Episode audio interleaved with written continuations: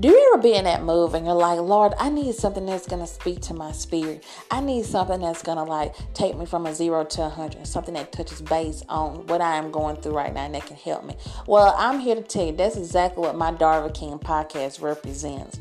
So I recommend do not miss the new episode that airs tomorrow, March 19th at 5 p.m. Central Time. I talk about relationships. I talk about testimonies. I talk about faith and so much more.